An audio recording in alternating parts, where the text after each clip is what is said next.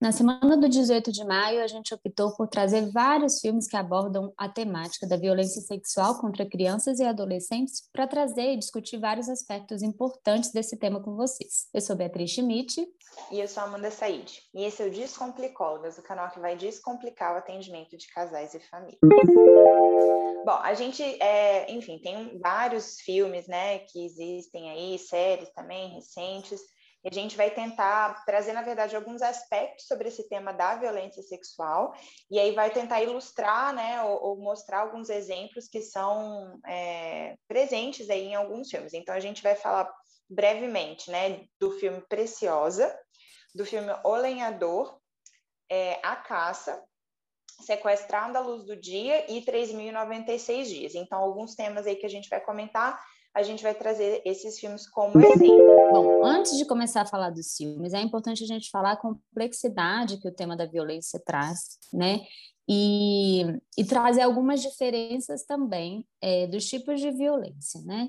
Mas basicamente a gente vai falar aqui da diferença entre a violência intrafamiliar e a violência extrafamiliar, né? É. A, viol a violência intrafamiliar ela não leva em consideração só o vínculo consanguíneo, né, Amanda? Uhum, exatamente. Então, pessoas que estão com uma relação de proximidade ou de responsabilidade, que têm um vínculo afetivo, mesmo assim, elas podem ser consideradas intrafamiliares, né? Porque a perspectiva, na verdade, é dessa intimidade, desse lugar de proximidade. Então, vizinhos, às vezes, podem ser considerados como violência intrafamiliar, dependendo né, de como que esses vizinhos se inserem na vida das pessoas, ou mesmo padrasto, madrasta, né? Então, quando a gente fala de violência intrafamiliar, a gente está falando de uma dimensão que acontece com muito mais frequência, né? Então, é, é, muito mais comum que seja assim, apesar até que os filmes que a gente vai falar nem todos trazem essa perspectiva, mas é, é exatamente por isso que se torna mais desafiador, né? Porque as crianças e os adolescentes, eles também nutrem esses vínculos de afeto e por isso todos os outros aspectos que a gente vai comentar, né? Do silêncio, do medo, é, ficam também mais complicadas, porque tem um receio aí de como que vai é, é, afetar essa pessoa que é querida, né? Em alguma medida, essa pessoa também é adequada, ela também desempenha é, um papel de cuidado, um papel bom. Então, é um paradoxo muitas vezes, né? Porque é quem cuida e é também quem faz a ofensa. Sim, e diferente do que muitas pessoas imaginam, a maioria dos casos de violência sexual, elas ocorrem nesse ambiente intrafamiliar, né? Então, é um ponto aí de alerta ainda maior para a gente, né, de ficar atento a esses aspectos, né?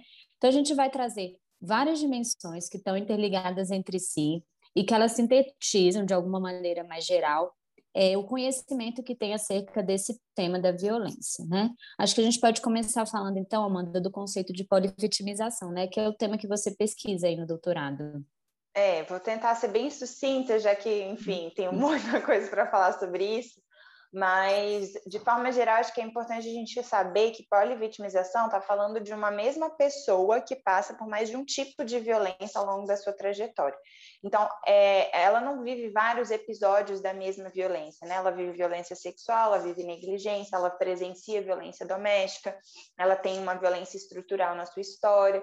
Então, essa vítima é muito mais complexa, porque também os sintomas que ela vai demonstrar é, são sintomas de tudo isso, né? E às vezes uma dessas violências ela tem um, um, uma dimensão maior e a gente acaba é, invisibilizando, né? Assim, a gente não vê outras violências, né? E isso coloca essas pessoas em situação de risco. Que eu acho que é um pouco do que acontece no filme Preciosa, né, Bia? Você conta um pouco pra gente? Sim. O, a Preciosa, o filme, ela é a história de uma adolescente que está grávida do segundo filho pela segunda vez do pai dela, né? Ela é preciosa mesmo, é o sobrenome dela, né? Ela não sabe ler nem escrever e ela sofre, ela sofre também abusos constantes da mãe dela, né? Então, ela vê ali uma chance até de mudar esse cenário quando ela é convidada para ir para uma escola alternativa, que a professora dela encaminha, e ela começa a frequentar e vê nessa história toda de opressão que ela vive um, uma chance de mudar, né? Então, no filme, ela sofre violência psicológica, a mãe dela, desde a primeira cena, assim, aparece no filme a mãe dela xingando ela, é, diminuindo ela, é, chamando ela de nomes assim super pejorativos, porque ela é uma menina negra, obesa, é, que vive na periferia, então é, são muitas questões aí. É, também tem a questão da violência física, né? A mãe dela bate nela, tem uma cena que ela tá cozinhando, a mãe joga uma panela na cabeça dela, acho que é uma panela, joga na cabeça dela. É, a própria violência sexual, né? Que o pai da Preciosa, ele comete, né? E, inclusive, na presença da mãe, a mãe vê e não faz nada a respeito disso. E a negligência também, né? É, é, são vários tipos de maus tratos aí que ela é exposta e, e aí ela acaba sendo ficando muito vulnerável ali, né? Porque ela não tem proteção nenhuma ali da família. Fora a violência estrutural, porque existe uma omissão assim do Estado e das autoridades, porque ela é visit... sempre foi visitada por uma assistente social, assim, uhum. e um dos filhos nunca foi percebido alguma, nada. Alguma questão, né? A, a, a filha tem síndrome de Down e mora com a avó. E aí, a, e toda vez que a assistente social vem, a avó traz essa filha para poder fingir assim, visita, que ela mora né? lá. É, para poder ela receber o auxílio do governo, né? Então, é um conjunto aí, né, de, de violências aí que caracterizam essa polivitimização que a Amanda falou. É. Nesse caso da Preciosa, né, não tem nem a questão do segredo familiar, que é uma dimensão é, super importante quando a gente fala de violência, né, já que realmente a mãe dela até é, vê isso, presencia de certa forma e culpabiliza ela, né, em algum momento, assim. Mas é, é, importante a gente saber dessa dimensão do segredo, porque enquanto profissionais de saúde é, é, bem possível, né, que essa situação ela, ela vá sendo desmascarada, assim, né, ou mostrado, dando sinais de que está acontecendo, sem que necessariamente haja o que a gente fala é que é uma revelação intencional, né? Muitas vezes é uma revelação acidental, ou porque alguém vê ou porque nota-se uma mudança de comportamento muito importante, né? Mas de toda forma, quando a gente fala de segredo, a gente está falando dessa é, tentativa, né, às vezes, inclusive de preservar esse sistema familiar, se a gente está falando de violência intrafamiliar, né? Fora todas as questões de medo, de vergonha, às vezes existem ameaças que estão sendo atreladas, né?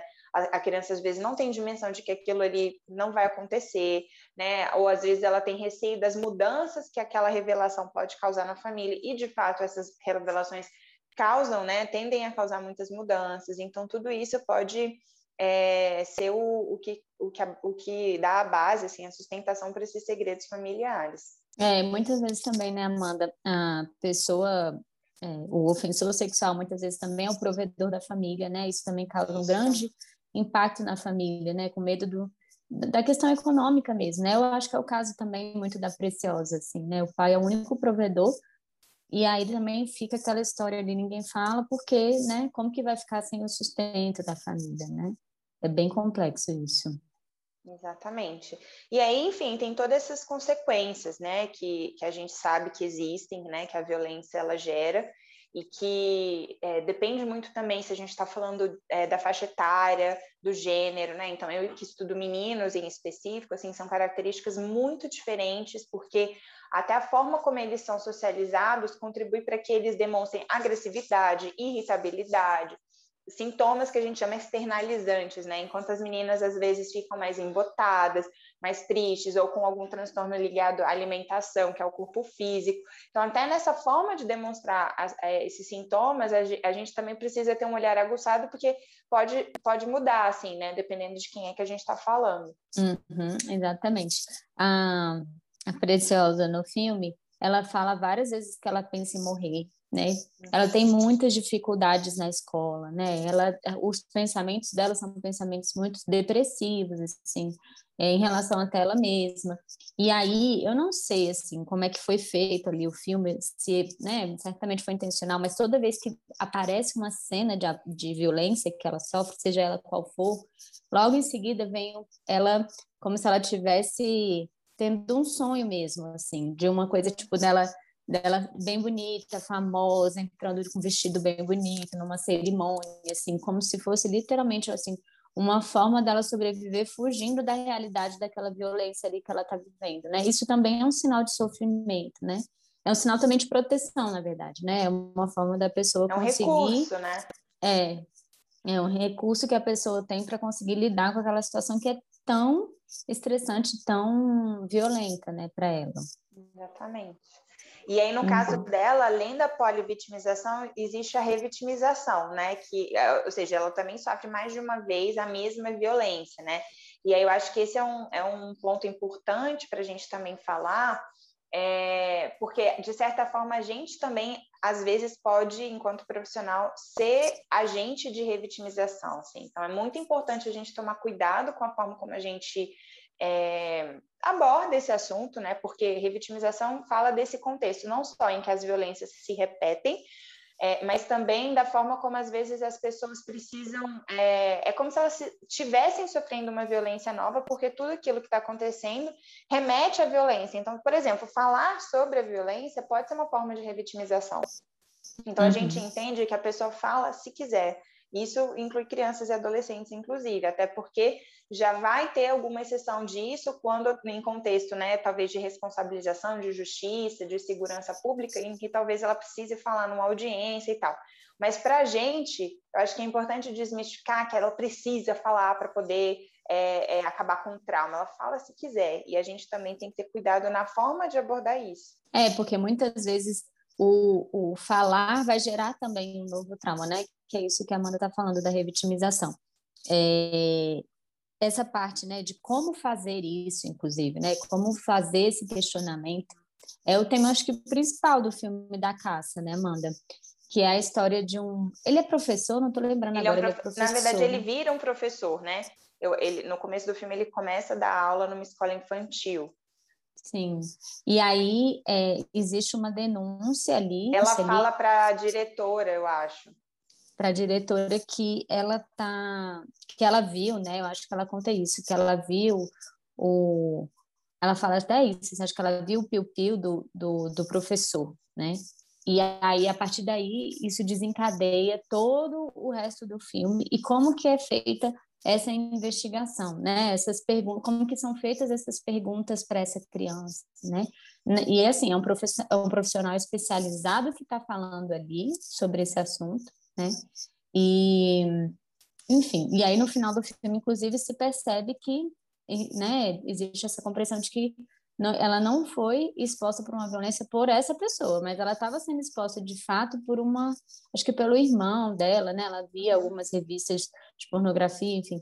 E aí é, isso é uma coisa também para a gente ficar muito atenta, assim, né? Nesse processo e entender o nosso papel, assim, né? Se nós somos psicólogos, qual é o nosso papel? É investigativo ou é de fato né, de dar um suporte psicológico ali para essa família, para essa criança, né, para quem a gente estiver atendendo. É, e aí é, é, por isso que, o que o episódio que a gente falou sobre as perguntas, ele é muito importante, né, porque a gente precisa evitar nesses casos essas perguntas que são mais diretas, né, que são com essas causalidades lineares, né? Porque a gente pode acabar induzindo as crianças a responderem algo que não aconteceu, né? E com isso a gente gera o fenômeno das falsas memórias, que existem, mas que também a gente tem que olhar com muito cuidado, porque não são. É não são a regra, assim, né, essas falsas memórias. Então, quando uma criança diz que aconteceu alguma coisa, ela não inventa algo que não faça parte do que ela viveu. Então, no caso do filme, ela viu mesmo um pênis, mas ela viu numa,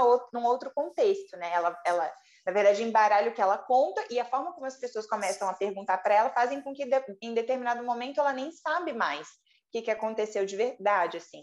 Mas ela viu, né? Então, ela tem repertório para falar sobre aquilo. Então, uma criança não vai inventar algo que ela não conhece. Então, ela está sendo exposta de alguma forma, seja porque ela viu alguém fazendo, seja porque alguém contou para ela, seja porque realmente fizeram com ela.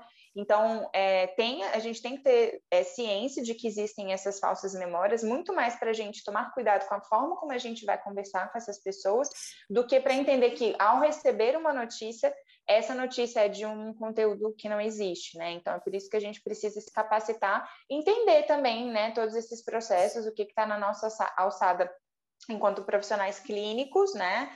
É, e, e, também desmistificar aí que, que crianças mentem, né? Que crianças inventam, né? História, coisas nesse sentido. Sim, exatamente. Bom, outro tema aqui que eu acho que a gente pode abordar, então, é a questão da reincidência, assim, né? Uhum. É... Lembrando, assim, que é, é, é, é, preciso a gente falar com muito cuidado também desse tema, assim, né? mas a gente consegue ver é, essa, essa questão no filme do Lenhador. Conta aí, Amanda, um pouquinho do filme do Lenhador para a gente explicar. E, o Lenhador, ele, ele fala de um... Ele mostra é, um homem, né, que ele foi condenado por violência sexual contra crianças e aí ele sai e, e, começa a mostrar a vida dele, na verdade, numa tentativa de se reinserir assim na sociedade. Então, ele tem um relacionamento com uma mulher, ele tem um trabalho, né? Ele faz terapia. E aí, é, no caso do lenhador, eu acho que eles tentam abordar como se fosse um exemplo de pedofilia, né? Mesmo, porque, inclusive, ele traz assim uma fala, né? Com muito sofrimento, assim, de que ele se questiona e pergunta até para o terapeuta: será que algum dia é, eu vou olhar para uma criança e não sentir nada, né? Mas é, eu acho que é importante a gente ver esse filme sabendo que não são todos os casos que são como o dele. Ou seja, pedofilia não é, não é, a gente tem que ter cuidado como a gente fala realmente, porque não são todos os casos de violência sexual que as, que as pessoas que cometem essa ofensa são pedófilos, né? Por hum. mais que a ofensa tenha sido contra uma criança, isso não faz da pessoa um pedófilo. Muitas, a maioria dos casos, na verdade, isso já os estudos têm mostrado, são ofensores que a gente fala de oportunidade. Então, as crianças estão ali como objeto, como alguém que tem uma que essa pessoa tem uma hierarquia e que é por isso que ela se aproveita dessa fragilidade, né? Ou porque não entende, ou porque não vai contar, é, ou porque não vai julgar, assim, uhum. no sentido de desempenho, né? E tal.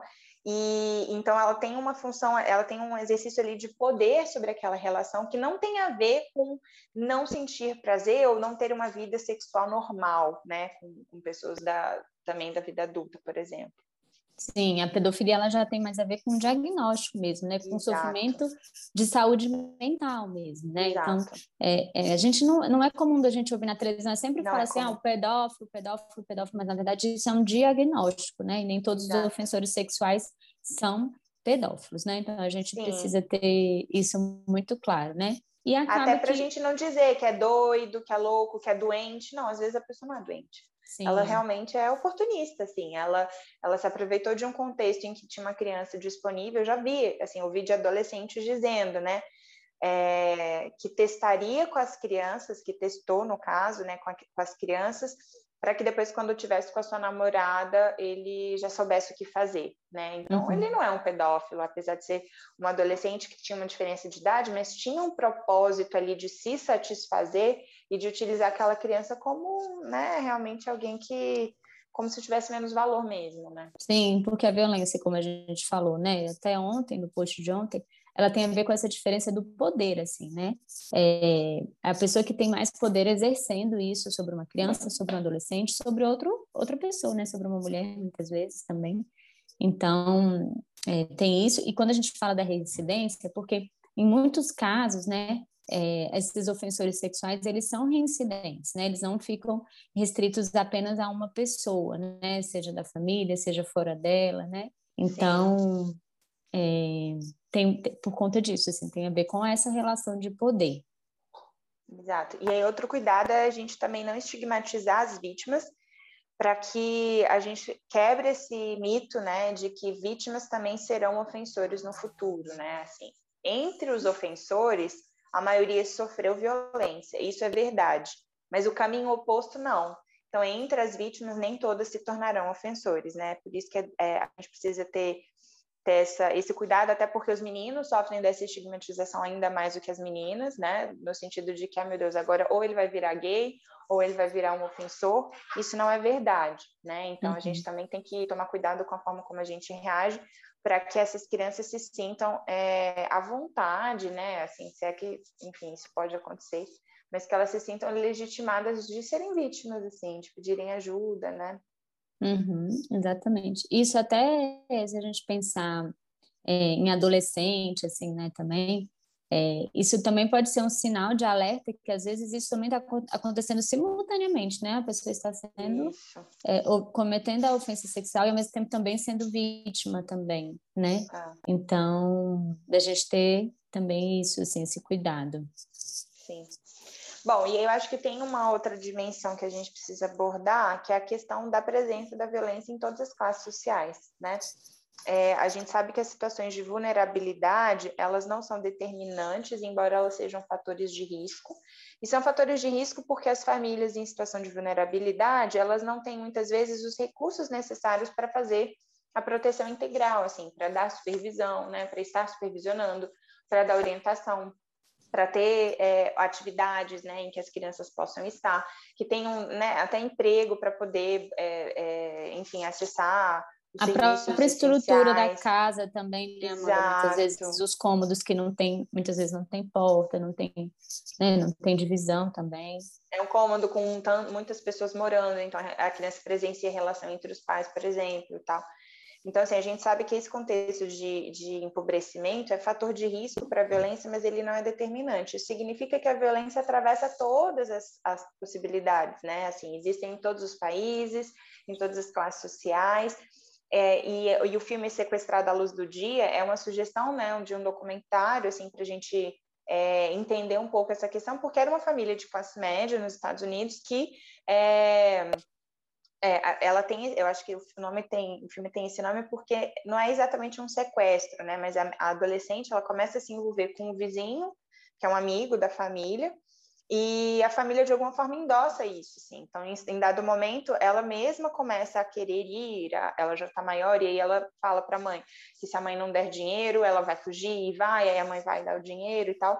Então, é, tem uma dimensão ali de são pessoas instruídas, são pessoas que têm uma condição financeira né, assim, adequada, mínima e tal, e mesmo assim essa violência está presente, né, então é, acho que a gente tem que lembrar disso para que a gente tenha os olhares e atentos para uma eventual denúncia disso, mesmo em famílias de alta classe social. É, até no filme da caça, né, a menininha, eles têm uma é, exatamente. Né, assim, socioeconômica boa, e isso acontece dentro de casa, assim, né? Da menininha sendo exposta pelo, é, né, a, a conteúdos pelo irmão, assim. Então, né, esse é mais um exemplo de que não existe essa diferença de classe social, né? É, o que acontece é que eu acho que as pessoas de, as famílias em situação de vulnerabilidade, vulnerabilidade elas chegam às, é, às unidades notificadoras, as, elas fazem essas denúncias com mais frequência. Então, muitas vezes é que o segredo da violência ele permanece não só da vítima com né, o resto do mundo, mas da própria família com o resto do mundo. Então, em famílias talvez com poder aquisitivo maior, é, essa notícia fica restrita, assim, elas, eles tentam não, não, não divulgar isso. Pra, e aí divulgar não é assim, de postar nem nada, é divulgar no sentido de fazer uma denúncia. Então, às vezes é um avô, mas é um avô que é empresário, que né, tem condição, então como assim que eu vou, meu pai vai ser preso, né? Então, uhum. eu às vezes uhum. coloco essa criança numa terapia, mas eu não, uhum. eu não comunico as autoridades competentes, né? Então, as famílias de alta renda talvez tenham essa, essa diferença. Sim.